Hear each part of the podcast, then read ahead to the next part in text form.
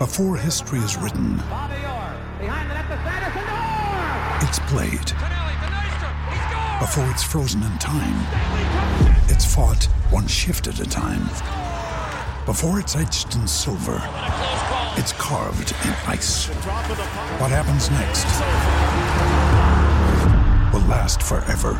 The Stanley Cup Final on A B C and E S P N Plus begins Saturday.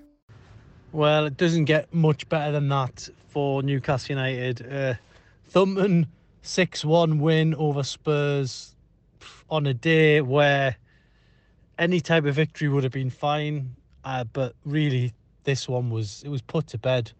It was put to bed at about uh, nine minutes past two with Newcastle three nil up.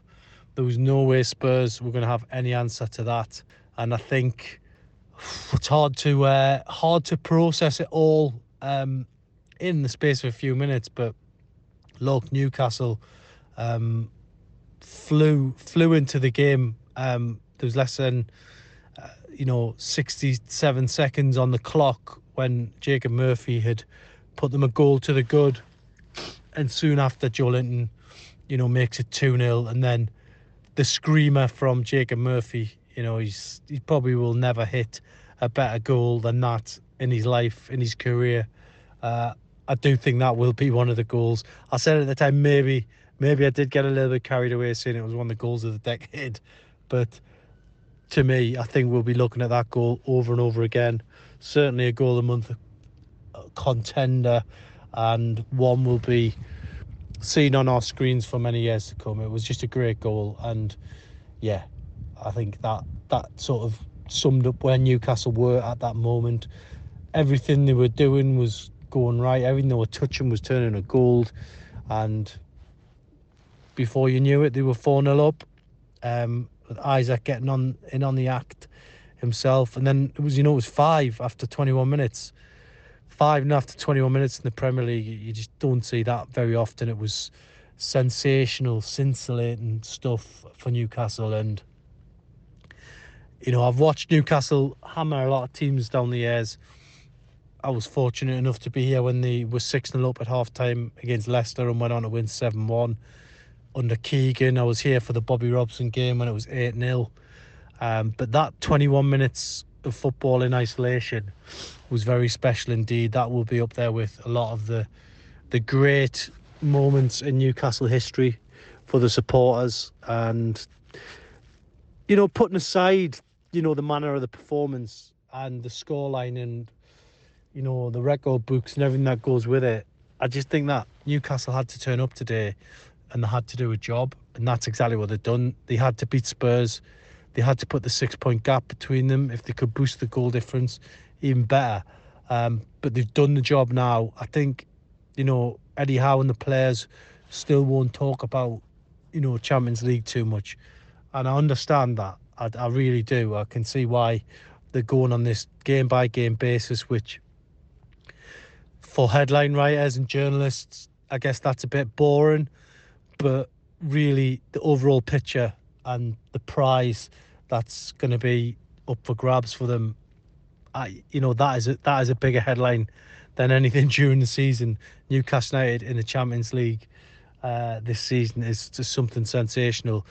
I think we'll look back on this season uh, as an absolutely enormous success, getting to a cup final and, you know, reaching the Ch- Champions League. Probably that's what they're going to do, but it's still an enormous success no matter what what happens next. And I think really overall for Newcastle United supporters, they will they'll treasure these days, because this is the start of something special. This is the start of the the takeover, um, the new era. And, you know, compare this fixture against Spurs last time.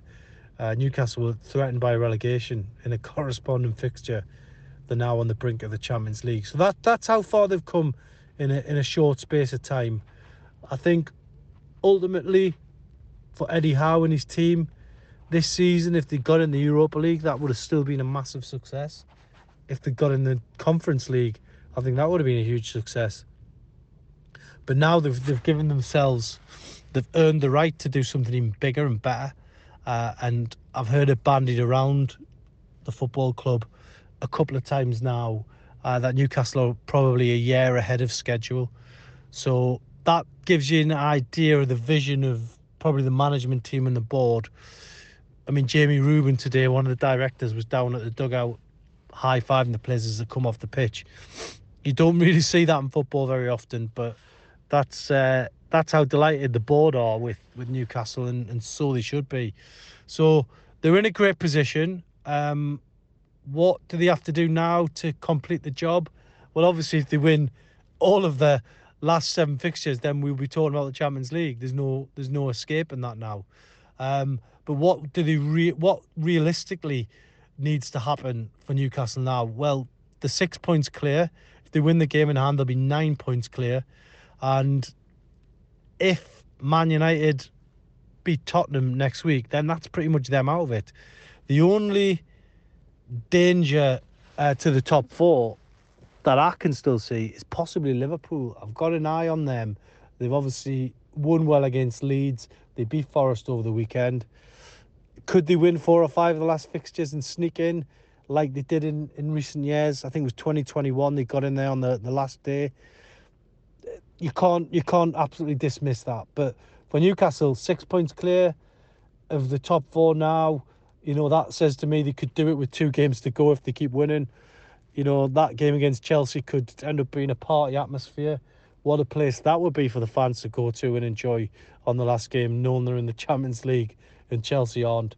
Um, there's so much, there's so many different ways of, of looking at it. But for me, I think today was a, a statement performance. It was a statement to the rest of the Premier League by Newcastle to say, look, we're here and we intend to stay here. And we might have had a wobble at Aston Villa last week, but today we showed you the real Newcastle.